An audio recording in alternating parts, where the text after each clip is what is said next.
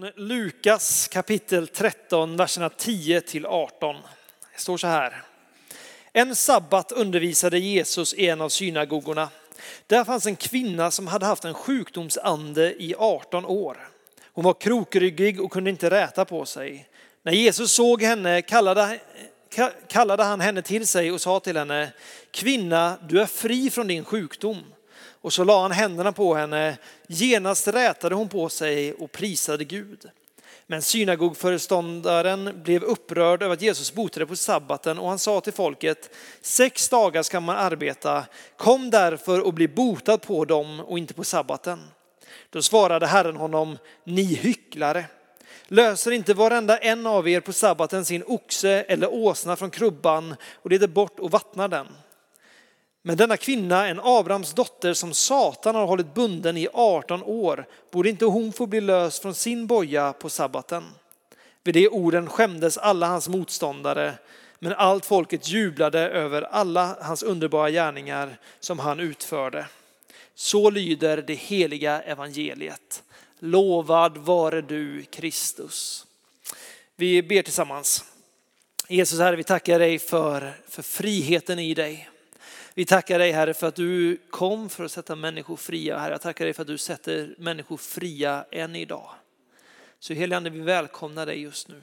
Jag ber att de ord som jag talar idag, Herre, får leda till frihet. Herre, jag ber att du får röra vid människor, vid deras hjärtan, vid deras tankar, vid deras ande, Herre. Och röra dem till frihet, Herre. Tackar dig för att du är den som bryter bort. Så vi bara välkomnar dig helige Jag tackar dig för att det inte är människors verk här utan jag tackar dig för att det är du och bara du Gud. Så helige kom med din frihet på ett sätt som vi kanske inte har smakat den tidigare. I Jesu namn. Amen. Jag skulle gissa på att eh, de flesta av oss här kommer från olika bakgrunder, vi har olika uppväxt, olika kyrkliga vanor, olika traditioner vi står i. Jag är uppvuxen i kyrkan. Jag har läst de här berättelserna eller hört de här berättelserna hela mitt liv. Gång på gång på gång kommer de här berättelserna om hur Jesus helar, men också kastar ut orena andar eller onda demoner som man använder i, i andra tillfällen. Och jag har haft full tro på de här berättelserna. Jag har trott att men det är självklart att Gud kan kasta ut de orena andarna. Det är klart att Gud kan befria människor. Det är klart att Gud kan och vill hela människor. Men under den absoluta majoriteten av min uppväxt så mötte inte jag några skrikande demoner. Jag mötte inte människor som låg och ryckte på marken på grund av demoniskt inflytande. Så även om man om det, även om man trodde på det, så var det på något sätt en verklighet som inte ägde rum i min tillvaro. Och sen för ett par år sedan, 2014, så åkte jag till Indien där jag fick möta delar av det här ansikte mot ansikte. Jag säger det, hur många gånger jag än hade läst de här berättelserna, hur, många gånger jag, eller hur mycket jag än trodde på det, eller hur mycket jag än hade läst andras upplevelser av det, så fanns det ingenting som kunde förbereda mig för det. Jag var i Indien med en organisation som heter UMU eller YOM, Ungdom med uppgift, missionsorganisation. Och på våran eh, missionsresa där så åkte vi upp eh, i olika bergsbyar och mötte människor. Det här var gamla hinduiska och buddhistiska byar som alla hade tagit emot Jesus. Vi kom dit upp för att ha egentligen lärjungaträning, ganska grundläggande undervisning. Vi skulle prata om synd, vi skulle prata om frälsning, vi skulle prata om tillbedjan och, och så grundläggande delar i kristet liv. Och första kvällen vi är där så ska vi avsluta bara med att be. Och när vi lägger händerna på människor så helt plötsligt så börjar människor skrika och vrida sig och slåss och bitas. Och jag, bara, jag blev helt chockad för jag visste inte hur, hur jag skulle hantera det. Det var helt främmande för mig. Det var en kvinna som, som vi bad för. Eh, och när hon stirrade in i mina ögon, det var som att det var en helt annan person bakom där. Därför jag har aldrig sett ett par ögon som är så fyllda av hat. Det är som att de här ögonen bara vill försöka klösa livet ur mig. Och ni vet när man läser de här berättelserna om när Jesus eller apostlarna gör det så säger de till anden att lämna och anden lämnar. Och jag tänkte, ja men det är det vi gör. Vi säger till anden att lämna och den lämnar inte direkt. Och vi bad igen och det hände inte jättemycket. Som tur är, för jag hade nog inte pallat det där själv, som tur är så hade jag vänner med mig som hade gjort det här förr och de sa det här kan ta hela natten. Det här var människor då som hade suttit och bjudit in andar till sig i sin tidigare religion, tagit emot Jesus men inte gjort upp med sitt förflutna. Och det tog så lång tid ibland, det tog, kunde ta tre, fyra timmar innan en människa blev fri. Men den friheten som kom, var, när den kom så var den ögonblicklig. Det var där de här ögonen bara förändrades och man såg att jag har kontakt med personen. Folk som låg och skrek och pratade med en helt annan röst. Så fort friheten kom så blev det en personlighetsförändring. Personen var lätt att tala med, de var artiga, de var trevliga, de var så tacksamma. Och det här kom som en chock för mig som sagt, för det här var inte någonting alls som jag var van vid. Det var något helt nytt. Men det jag lärde mig utifrån de här erfarenheterna, och vi hade många av dem, jag, inte, jag ska inte gå in på liksom alla detaljer, men det jag lärde mig ifrån det, det som jag tog med mig därifrån är att varje gång vi började betjäna en människa som var så låst och så bunden av demonisk aktivitet var att när vi inte gav, gav upp, varje gång så bröt Guds rike igenom och människan blev fri. Varje gång det gjorde så mycket med min trosnivå på vad Gud är kapabel till att göra. Jag har sett människor i sjukdom, jag har sett människor i ångest och depression som jag inte sett människor så bundna som jag gjorde då. Men en ögonblicklig befrielse när det väl bröt igenom. Och jag förstår... En fråga? Nej, du bara vinkar där bak. Vad bra. Eh, jag förstår nu, för som sagt, det är, vissa av oss har kanske sett det här själva och för vissa är det här något helt främmande. Grejen är att när vi läser Bibeln så är det här helt naturligt. Och jag tror att i vårat sam så är det här helt naturligt, bara att det tar inte uttryck på samma sätt. Jag tror inte att vi ser människor lika, i lika stor utsträckning som manifesterar demoniskt på det sättet därför att de har inte suttit och bjudit in andra konkret. Men det räcker med att vi går utanför de här dörrarna så märker vi att människor är bundna. Bundna i depressioner, psykisk ohälsa, missbruk, ehm, eh, you name it, cancer, sjukdom, allt det här som liksom gör att människor inte är fria. Som rent konkret är bundna på grund av någonting. Och det goda löftet som Jesus kommer med är att det finns frihet i Kristus. Det finns frihet för varje människa i hans namn. Jag tror att väldigt ofta när vi pratar med människor utanför kyrkan, jag vet att jag har en tendens till att göra det när jag möter människor utanför som inte är, eh, som inte är frälsta. Det är att jag börjar prata om synd.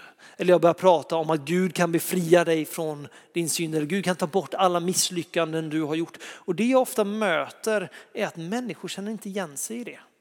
Därför de, deras bild av dem är att jag är en god människa.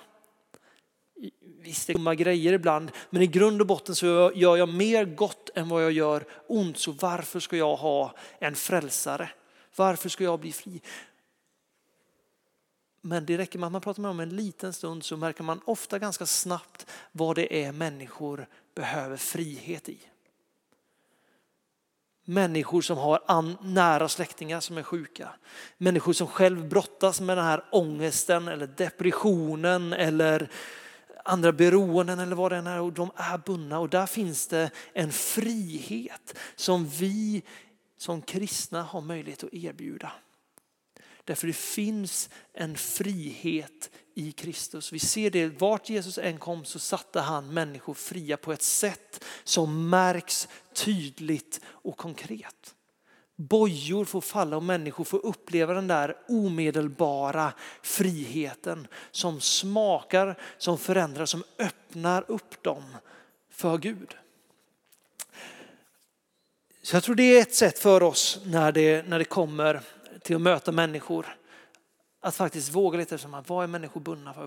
Vart är människor behöver frihet och bara erbjuda, jag har, jag har svaret, jag har hjälpen. Men jag tänkte att vi idag skulle prata lite också om oss som sitter här. Inte bara de som står utanför. Därför att, att för var och en som sitter här, och det innebär mig som också står, så är jag helt övertygad om att det finns mer frihet för oss att smaka av. Det finns mer av friheten i Kristus att ta del av än vad vi redan har gjort. Och nu pratar jag inte om friheten ifrån döden och komma in i evigheten. Därför den, har vi sagt var ett ja till Jesus så är den absolut. Det finns ingenting som kan skilja oss ifrån Guds kärlek. Den är absolut, men jag är ganska övertygad om att det finns alla oss som är bundna på olika områden, vare sig vi vet det eller inte. När vi talar om frihet så tror jag ganska ofta att vi talar om någonting annat än vad människor utanför pratar om. Ordet frihet så tänker man, men jag ska vara fri att få leva ut mitt liv precis så som jag vill. Ingen ska kunna ha en åsikt eller lägga ett förtryck över mig och säga att så får du inte göra. Utan frihet, individuell frihet som är så populärt i vårt land är att jag själv fattar alla mina beslut och får göra precis vad jag vill därför det är mitt liv. Eller det är min kropp eller vad det nu är så har jag friheten att själv eh, bestämma och det är det på något sätt som människor relaterar till frihet. Men jag tror att en frihet i Kristus, mycket mer, jag tror att Jesus erbjuder oss en frihet som är så mycket mer än mänskliga strukturer eller situationer eller livsöden. Jag tror att Gud vill komma in och sätta oss fria på djupet. Kollar vi Paulus så var Paulus en man som var förföljd. Han blev flertalet gånger stenad, han blev utdriven från städer, han satt i fängelse, han led skeppsbrott.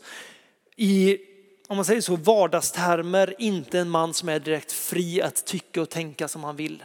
Tala och säga det han, som ligger på hans hjärta, utan på ett väldigt konkret sätt så lider han under människors förtryck.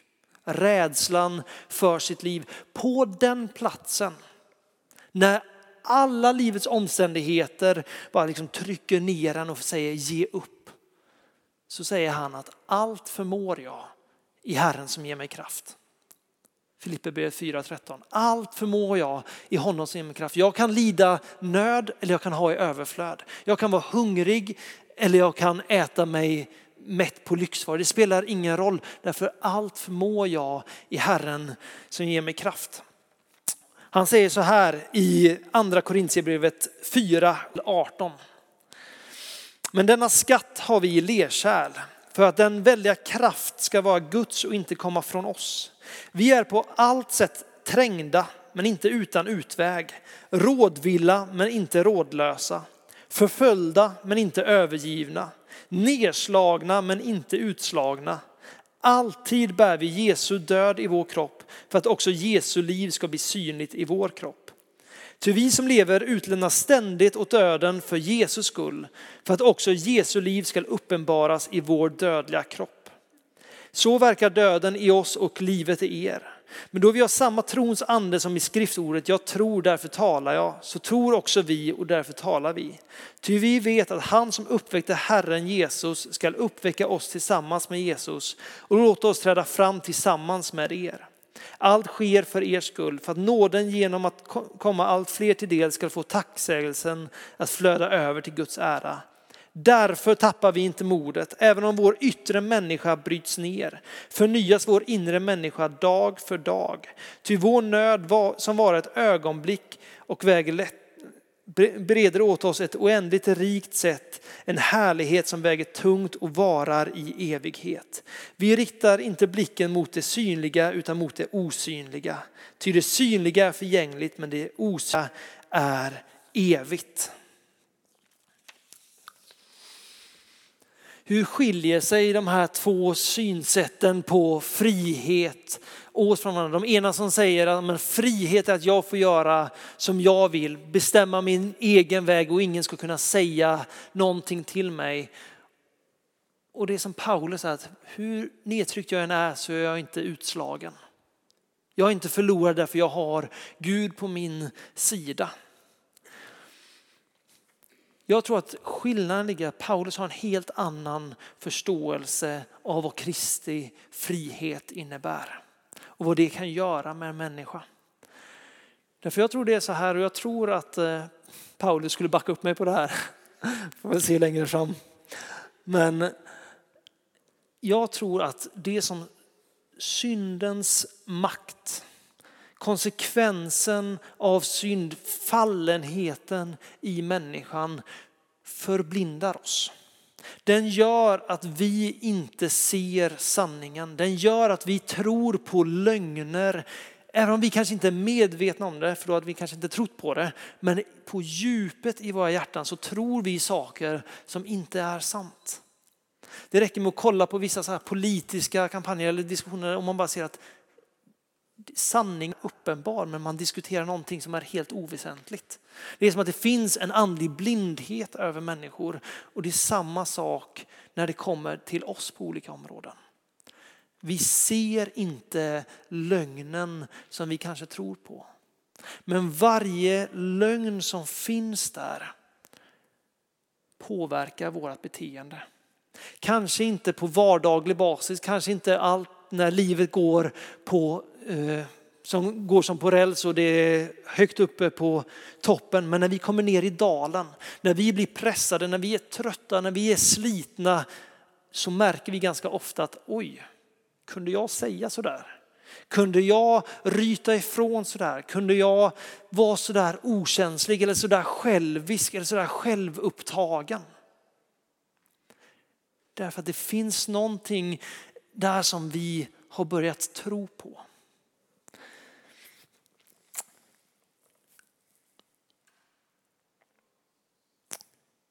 Jesus har övervunnit synden.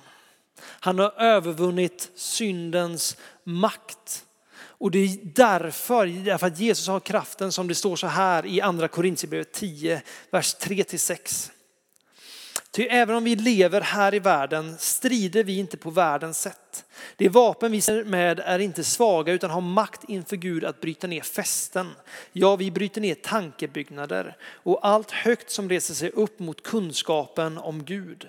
Och vi gör varje tanke till en lydig fånge hos Kristus och är beredda att straffa all olydnad så snart ni har blivit fullkomligt lydiga. Det är tankebyggnader som byggs upp kanske långt tidigare i våra liv eller med någonting som vi matar oss nu som sen mynnar ut i vad vi kanske tror eller känner. Jag tror att väldigt mycket när vi möter människor som beter sig illa eller människor som är hatiska eller människor som är fast i beroende eller lider av depressioner. Så vad kommer det ner till? Jo, men det kommer ner till lögnen som de tror på sig tror om sig själva, tror om andra människor och kanske även tror om Gud. Jag tror att en av de mest klassiska är det här att jag är inte älskad. Jag är inte värdig. Jag är inte kapabel. Man tror på de här lögnerna och därför så slår man ut ifrån sig. Därför tar man saker för att stilla den här ångesten eller depressionen eller vad det än är. Så är det de här tankebyggnaderna, de här lögnerna i våra sinnen som matar den här känslan att okay, men jag är inte värdig och därför gör jag på det här sättet. Jag är inte älskad, därför kräver jag kärlek av andra människor eller lust och begär eller vad det än är för att på något sätt försöka mätta mitt behov. Men när Jesus säger att han har kommit för att sätta oss fria så är det inte bara sjukdomens makt, det är inte bara de orena andarna som kommer utan han har kommit för att göra oss så pass fria att vi kan stå i vilken situation som helst och säga att i Kristus har jag nog. I Kristus så vet jag att jag är älskad. Jag hörde en predikant en gång som sa att han ber varje dag att, att Gud ska befästa hans identitet så mycket så att han aldrig kan bli förolämpad. För när vi blir förolämpade så är det någon annan som säger något om mig och jag tar illa vid mig därför att jag på något sätt lägger en tyngd i det han säger. Men om jag vet fullt ut vem jag är, om min identitet är befäst i vem Jesus säger att jag är, vad spelar det för roll om Jakob skämtar om mig på en söndag att jag drar iväg? Alltså det, det, det spelar ingen roll därför att jag vet vem jag är. Bara ger igen lite här.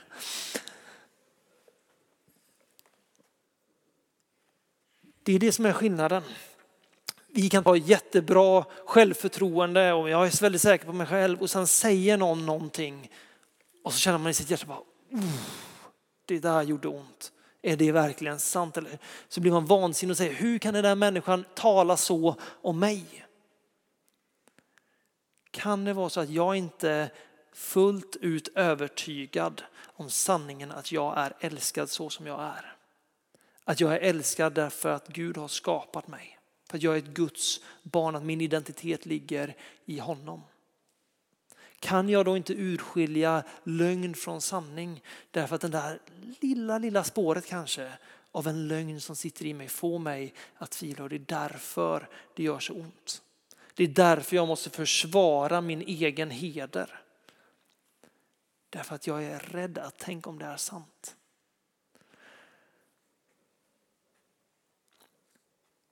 Romarbrevet 12.2 säger anpassa er inte efter den här världen utan låt er förvandlas genom sinnets förnyelse.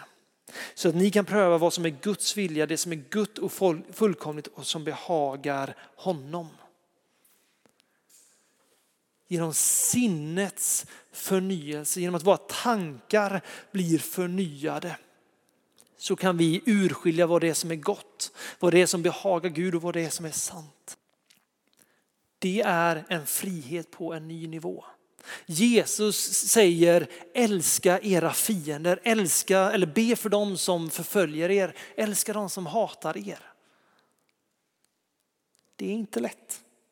Det är skitsvårt. Därför när någon hatar mig eller när någon förföljer mig, det enda jag vill göra är på något sätt att hävda min röst eller kasta skit tillbaks på den personen. Men om Guds kärlek är så pass befäst i mig så att jag är fri ifrån syndens makt skulle jag vilja säga. Hämndbegäret, stoltheten, där jag ska på något sätt hävda mig själv eller försöka eh, fullborda mig själv. Lögnen att jag inte har tillräckligt i Kristus. Där vill Gud komma in och visa på nytt att vi är fullt ut älskade. Han dog för oss, han, Gud sände sin egen son att dö för oss för att vi skulle veta att vi är älskade, accepterade och välkomna in i hans gemenskap.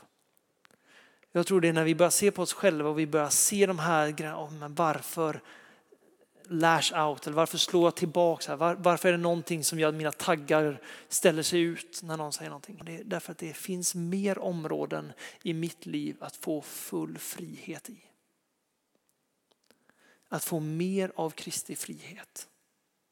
De här andra sakerna de är fortfarande Likaså, Gud vill hela människor från sjukdom. Gud vill sätta människor fria från demoniskt inflytande. Gud vill sätta människor fria från depression och från missbruk. Men det där är egentligen bara det är på samma spektrum. Varje, sak, varje område där vi är låsta, varje område där vi är fångna är fortfarande ett område som inte är fullt lagt under Jesu fötter. Och där vill han komma in i våra liv och ge oss mer frihet. Därför den friheten, den, den, är, den är god. Smaka och se att Herren är god. När vi upplever frihet på ett nytt område så är det bara, wow, det öppnar våra sinnen på ett helt nytt sätt. Men jag tror att det är ganska lätt att vi, vi stannar upp. Paulus säger jobba på er frälsning. Jag skulle vilja säga jobba på din frihet. Hur gör vi det? Eh, betyder det att jag ska stå och liksom bara försöka hitta de här områdena? Nej, det innebär att be den farliga bönen Gud visa mig vilka lögner jag tror på. Gud, visa mig vart jag behöver frihet. Och låt han komma in och jobba med det. Det är viktigt att vi predikar om synd och så för andra också. Därför menar, i grund och botten så omvändelse är enda vägen till frälsning. Men att erbjuda människor frihet. Att själv fortsätta få ta emot frihet så att vi kan bli mer lika Jesus. Det är någonting som vi som kristna har varje dag, varje vecka. Och faktiskt få söka mer av hans frihet, mer av hans godhet idag. Och jag tror att den kampen är lika verklig i Bibeln som den är för oss här och nu. Det finns frihet för var och en av oss på varje område som vi väljer att lägga ner framför Jesus.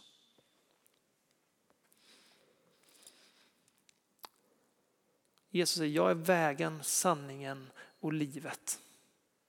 Det är när vi följer honom, när vi går hans väg som vi får livet på riktigt. När vi börjar inse, okay, men wow, här har jag varit fången och här finns det frihet. Han har sagt, ropa ut ett nådens år, frihet för de fångna. Jag tror att det är det Gud vill göra idag. Jag tror att eh, det är det Gud vill göra ikväll. Jag tror det är det Gud vill göra imorgon. Sätta oss fria. För att vi på det sättet ska kunna älska andra så att vår kärlek talar ett ännu tydligare språk om vem Jesus verkligen är. Amen.